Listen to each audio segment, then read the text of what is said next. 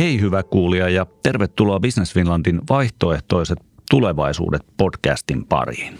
Tässä podcast-sarjassa tulemme tarkastelemaan Suomen ja suomalaisten yritysten menestymisen mahdollisuuksia useilta eri kanteilta useiden kiinnostavien vieraiden kanssa. Tänään tulemme pureutumaan erityisesti kestävän kehityksen teemaan. Tervetuloa mukaan. Lämpimästi tervetuloa etäyhteyksien päästä myös koneen ympäristöjohtaja Hanna Uusitalo. Kiitos, kiitos. Mukava olla mukana. Tärkeitä asiaa. Hienoa, että pääsit mukaan. Ja tervetuloa täällä paikan päällä Business Finlandilta Cleantech ja kiertotalousohjelman johtaja Kaisa Hermberg. Kiitos, kiitos. Aloitellaan ja aloitellaan tämän vuoden isosta teemasta, eli koronasta. Sitä ei oikein millään tuppaa pystyä ohittamaan. Miten Hanna, korona on vaikuttanut koneen kuluvaan vuoteen? No, kuten me tiedetään, tämähän on maailmanlaajuinen asia ja luonnollisesti vaikuttanut meidän toimintaan ja samoin vaikuttanut meidän asiakkaiden toimintaan. Jos lähdetään vähän kertaamaan, niin ensimmäiset vahvat signaalit meille tuli Kiinasta helmikuussa, johon korona iski kaikista lujimmin ja vaikutti meidän tehtaan toimintaan. Se oli kiinni noin viikon normaalin seisokin lisäksi. Ja kuitenkin saitte, keskityttiin siihen, että saatiin pidettyä meidän toimitusketju hyvin toiminnassa. Saatiin muun muassa erityislupa meidän Italian tehtaalle pitää tehdas auki. Ja saatiin pidettyä kaikki kriittiset kohteet yhteiskunnissa, kunnissa, kuten sairaalat toiminnassa. Tämä oli meille ja meidän asiakkaille erittäin tärkeää. Ja sitten me ollaan jatkettu koko ajan toimenpiteitä, joilla parannetaan tuotannon joustavuutta – sitten parannetaan automatisaatio, robotiikan mahdollisuuksia ja kehitetään koko ajan työntekijöiden ja asiakkaiden kanssa työmenetelmiä niin, että turvallisuus on asia, josta me ei tingitä. Ja luonnollisesti meillä on joustavat mallit, etätyö, ää, vähennetään, vähennetään mahdollisuuksia saada tautia, lisätä, lisätä levittää tautia ja, ja me halutaan ottaa tämä kriisi sellaisena, että me tullaan tästä vahvempana ulos ja löytää mahdollisuuksia rakentaa, rakentaa yhdessä meidän asiakkaiden kanssa kestävää yhteiskuntaa. Kaisa, äh, miten sinun näkökantiltasi, kun tarkastelet, tarkastelet asiaa sekä koronaa että kestävää kehitystä, niin millä tavoin sinun näkemyksesi mukaan korona on vaikuttanut kestävän kehityksen teemoihin globaalisti tai, tai täällä Suomessa? Ovatko jotkin kehityskulut vauhdittuneet, jotkin kenties hidastuneet? Se jää oikeastaan vielä nähtäväksi siinä mielessä, että tuleeko korona sitten hidastamaan esimerkiksi investointeja, joita tarvitaan vaikkapa ilmastotavoitteiden saavuttamiseen. Toistaiseksi vaikuttaa siltä, että poliittinen prosessi on edennyt aika jouhevasti koronatilanteesta huolimatta. Et nyt vaikka niin kuin Suomen hallituksen budjettiriihessä, niin siellä oli aika vahva ilmastopainotus ja EUn Green Dealin toimenpiteetkin etenee. Voi olla, että nyt sitten vaikka esimerkiksi Horisontti Eurooppa-ohjelma vähän viivästyy sen aloitus, mutta että siinä painotukset ei ole muuttunut mihinkään. Ne on hyvin vahvasti kestävän kehityksen mukaisia. Ja sitten tässä EUn koronaelvytyksessä myöskin on vahva tämä kestävän kehityksen ulottuvuus. Ja Euroopan parlamenttikin tästä teki just tällä viikolla päätöksiä EUn ilmastotavoitteiden kunnianhimon nostamisesta. Eli, eli vaikuttaa siltä, että ainakin poliittisella tasolla asiat etenee ja kun seuraa nyt sitten vaikkapa esimerkiksi energiasektoria, niin, niin vaikuttaa siltä, että vaikkapa Suomen mittakaavassa, niin siellä mennään myöskin välttämättömien investointien kanssa eteenpäin siihen tietysti varmaan vaikuttaa se, että alan yrityksillä on aika vahvat taseet niin, ja tavallaan ehkä sähkön kulutus on jonkun verran pienentynyt tämän koronan takia, mutta kuitenkin niin ovat investointikykyisiä edelleen. Hmm. Eli kestävän kehityksen teema etenee kuitenkin huolimatta hmm. näistä, näistä koronan monista hidasteista. Jos siirrytään sitten tähän kestävän kehityksen ja kestävän kasvun teemaan, niin, niin konetta kun tarkastelee yrityksenä, niin kone on useana vuonna yltänyt parhaaseen A-luokitukseen niin sanotulla CDP-listalla, joka arvioi yritysten toimenpiteitä ja strategioita ilmastonmuutoksen torjumiseksi. CDP on voittoa tavoittelematon kestävää kehitystä edistävä organisaatio, joka joka vuosi listaa ja luokittelee maailman johtavia kestävää taloutta edistäviä yrityksiä ja kone on tosiaan tällä listalla monena monena vuonna loistanut siellä kärkikahinoissa. Hanna, millaisia toimia tuolta taustalta ja näiden hyvien sijoitusten taustalta löytyy? No kiitos. Me ollaan ensinnäkin tietysti tosi ylpeitä tästä saavutuksesta, luokituksesta, mutta tämä lähtee ihan siitä koneen bisnesmallista ja, ja, ja halusta tavasta toimii. Meidän missio on tehdä kaupungeista parempia paikkoja elää yhdessä meidän asiakkaiden kanssa ja tähän me pureudutaan.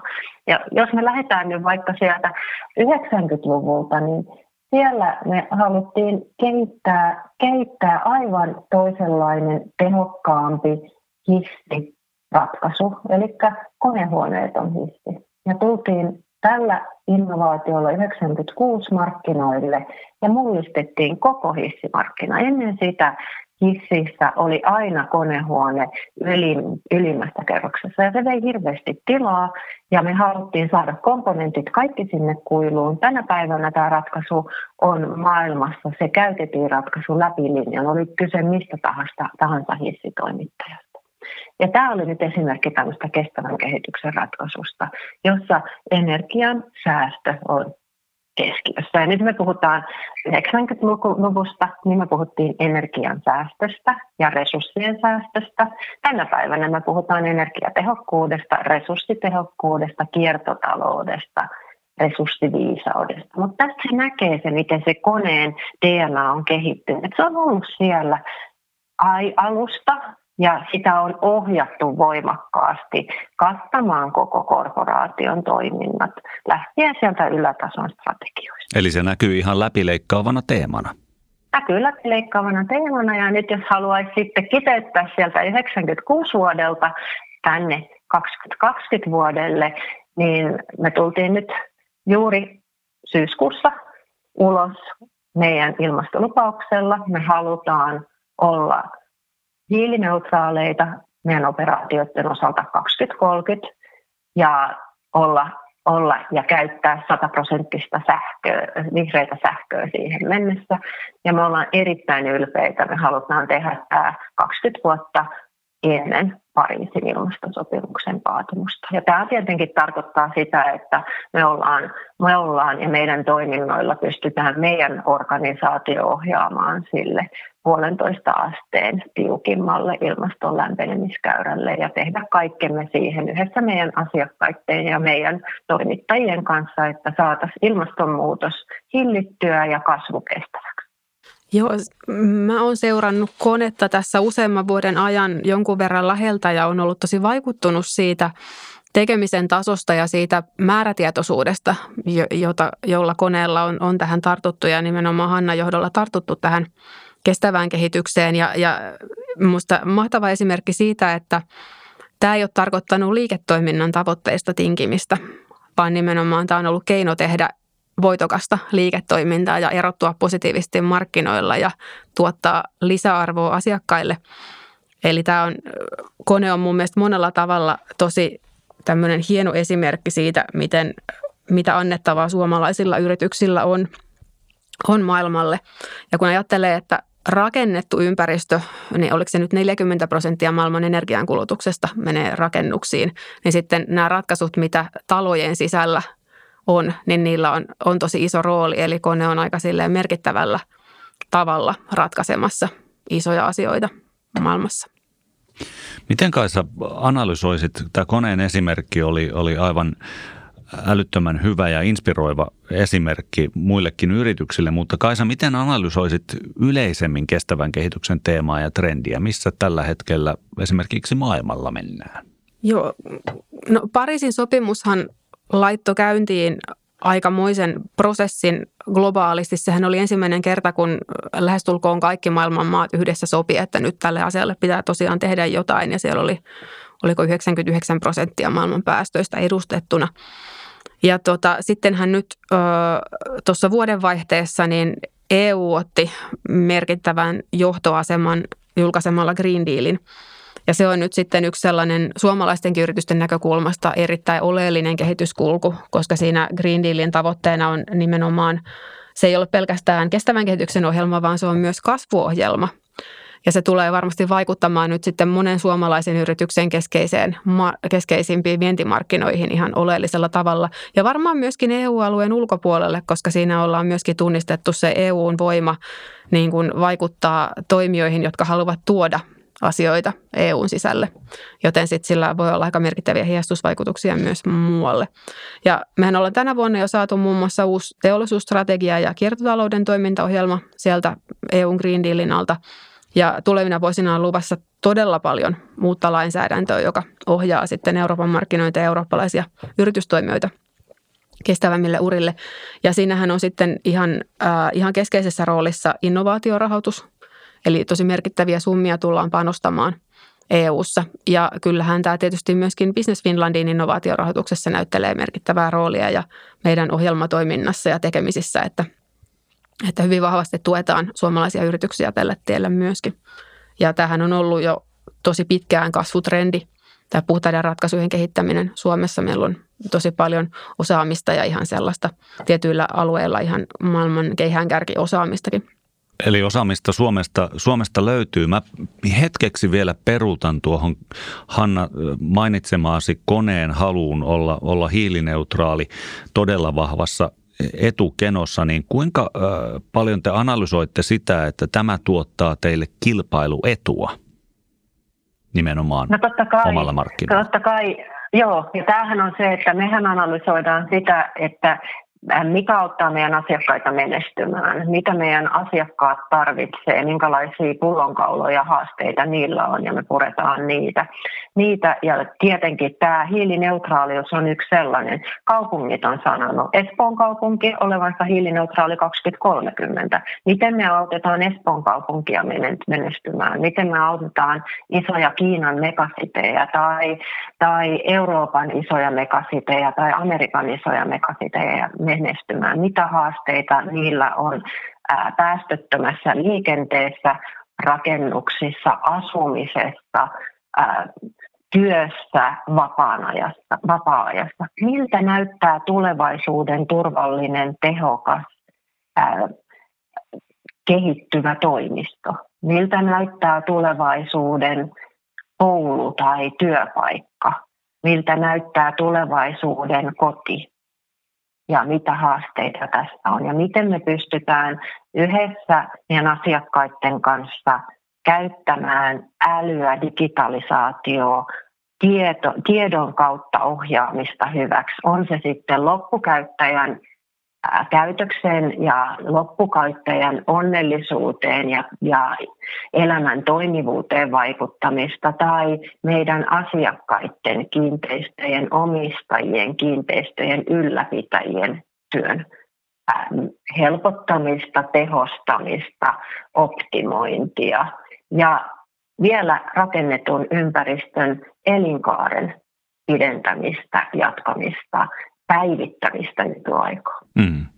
Kilpailuetua siis äh, tuolta ajattelun takaa vahvasti löytyy, mutta äh, ihan yhdellä kysymyksellä, jos vielä tähän pureutuu, niin kuinka paljon keskustelua tai, tai äh, kisailua joudutaan käymään siitä liiketoimintatavoitteiden ja sitten taas tämän kestävän kehityksen tavoitteiden välillä, vai onko ne toinen toisiaan tukevia alueita?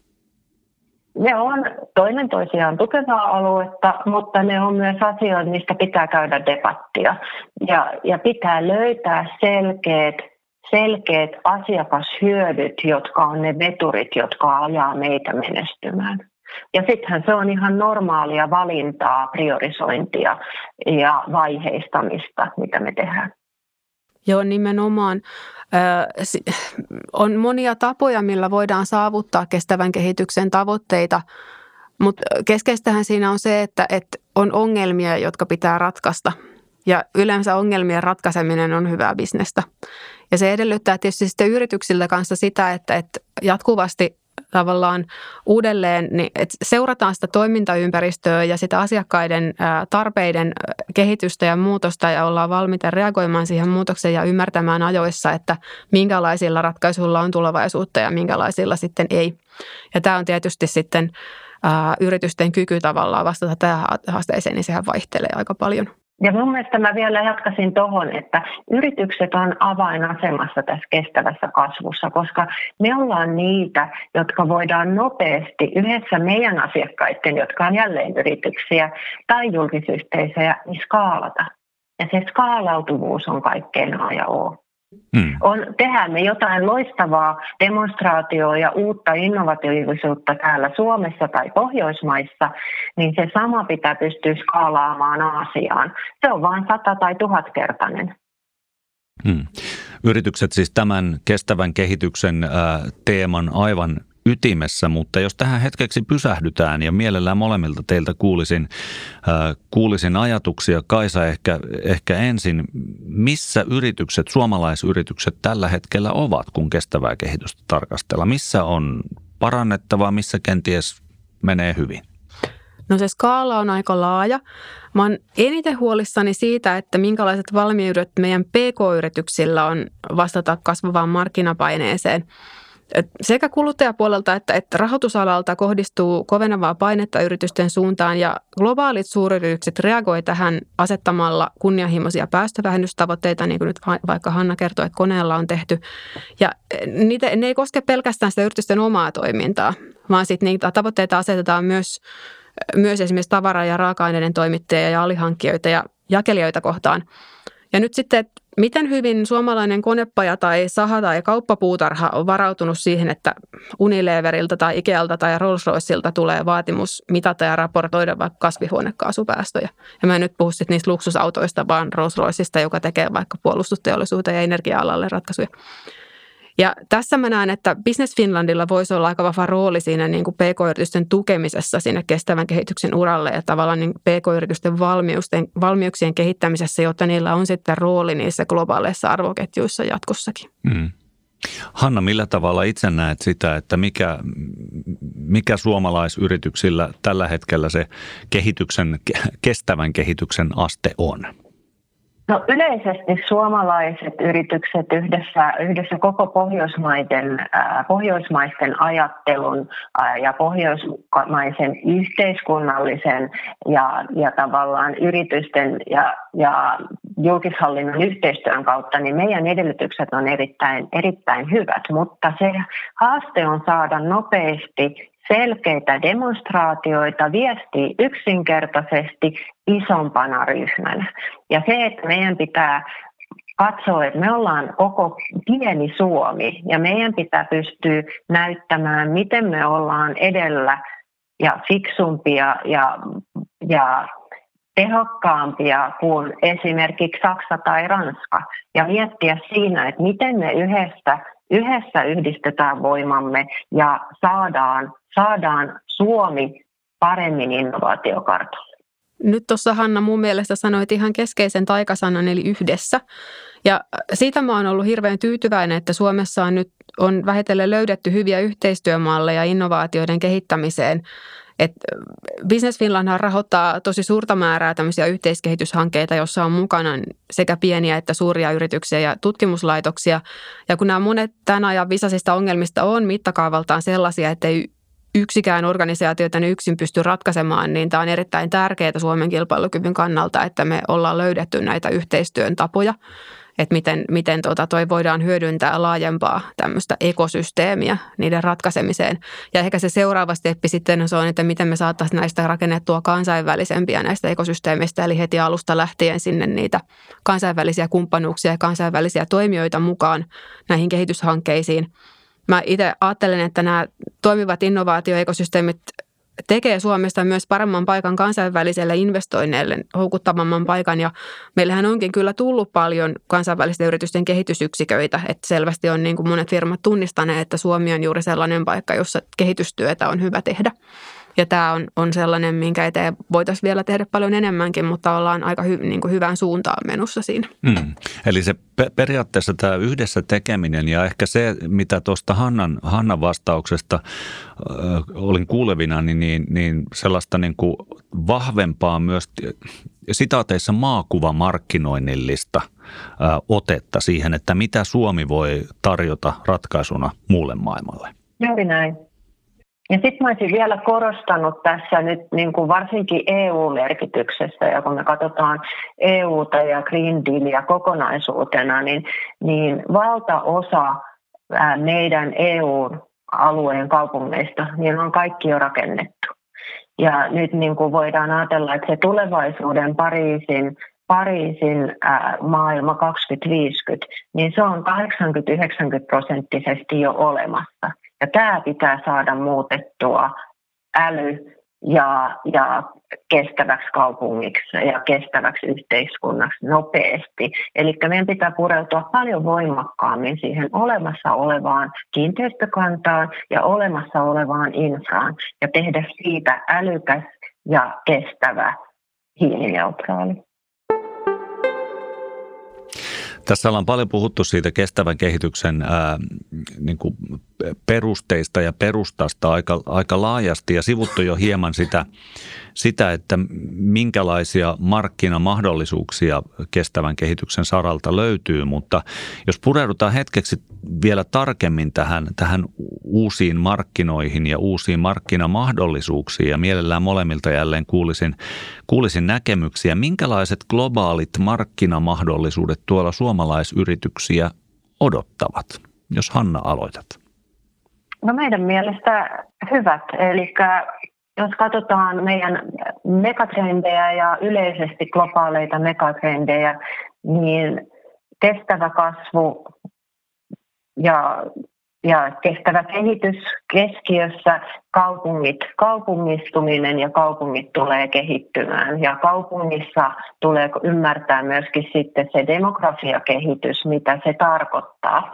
Ja, ja tätä kun me katsotaan, niin, niin tämä kaupungistuminen trendi jatkuu vahvana ja se tarjoaa kaikille suomalaisille yrityksille paljon erilaisia mahdollisuuksia menestyy ja kasvaa tästä ottaisin nopean esimerkin esimerkiksi meidän, meidän ää, liiketoiminnassa nyt koronan, koronan aikana, koronan vauhdittamana me tehtiin erillinen, erillinen ää, health and well-being tarjonta siihen, että, että ihmiset pystyy liikkumaan, toimistot, työpaikat pystytään avaamaan, koulut, sairaalat saadaan turvallisemmiksi tämä on nyt vain esimerkki niistä keinoista, miten erilaiset muutokset antaa aina mahdollisuuden ja yritysten pitää tarttua heti nopeasti eh, selkeästi näihin mahdollisuuksiin. Ja myös tällaisiin sektori, perinteiset sektorirajat ylittäviin mahdollisuuksiin.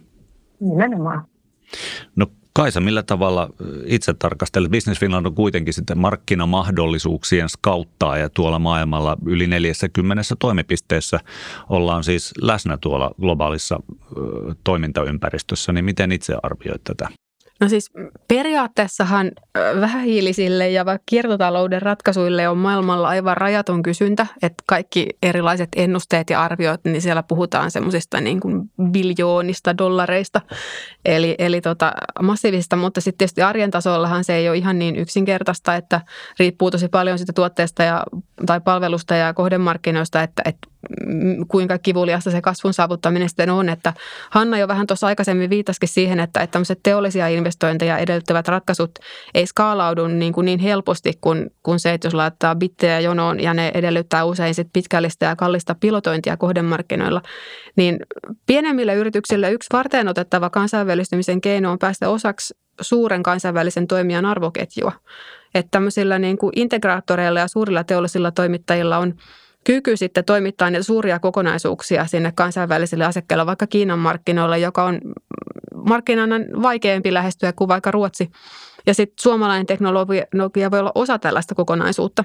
Ja ne voi olla ne veturit tai, tai ne integraattorit voi olla suomalaisia, mutta ne voi olla myös muualta. Ja Business Finlandilla nimenomaan on hyvä kyky sitten äh, saattaa suomalaisia toimijoita yhteen näiden erilaisten globaali, globaaliin toimintaan kykenevien toimijoiden kanssa. Ja se on, se on mun mielestä yksi tällainen meidän aivan merkittävä etu, mitä, tota, mitä me tarjotaan yrityksille. Mm. Eli tämmöisen niin kuin globaalin verkoston näkyväksi tekeminen ja, ja sinne, sinne mukaan saattaminen on yksi niitä Business Finlandin ydintehtäviä, mutta jos vielä summaat sitä, että millä tavalla, millä muilla keinoin Business Finland voi, voi maailmalle ja kansainvälistymään haluavia yrityksiä auttaa?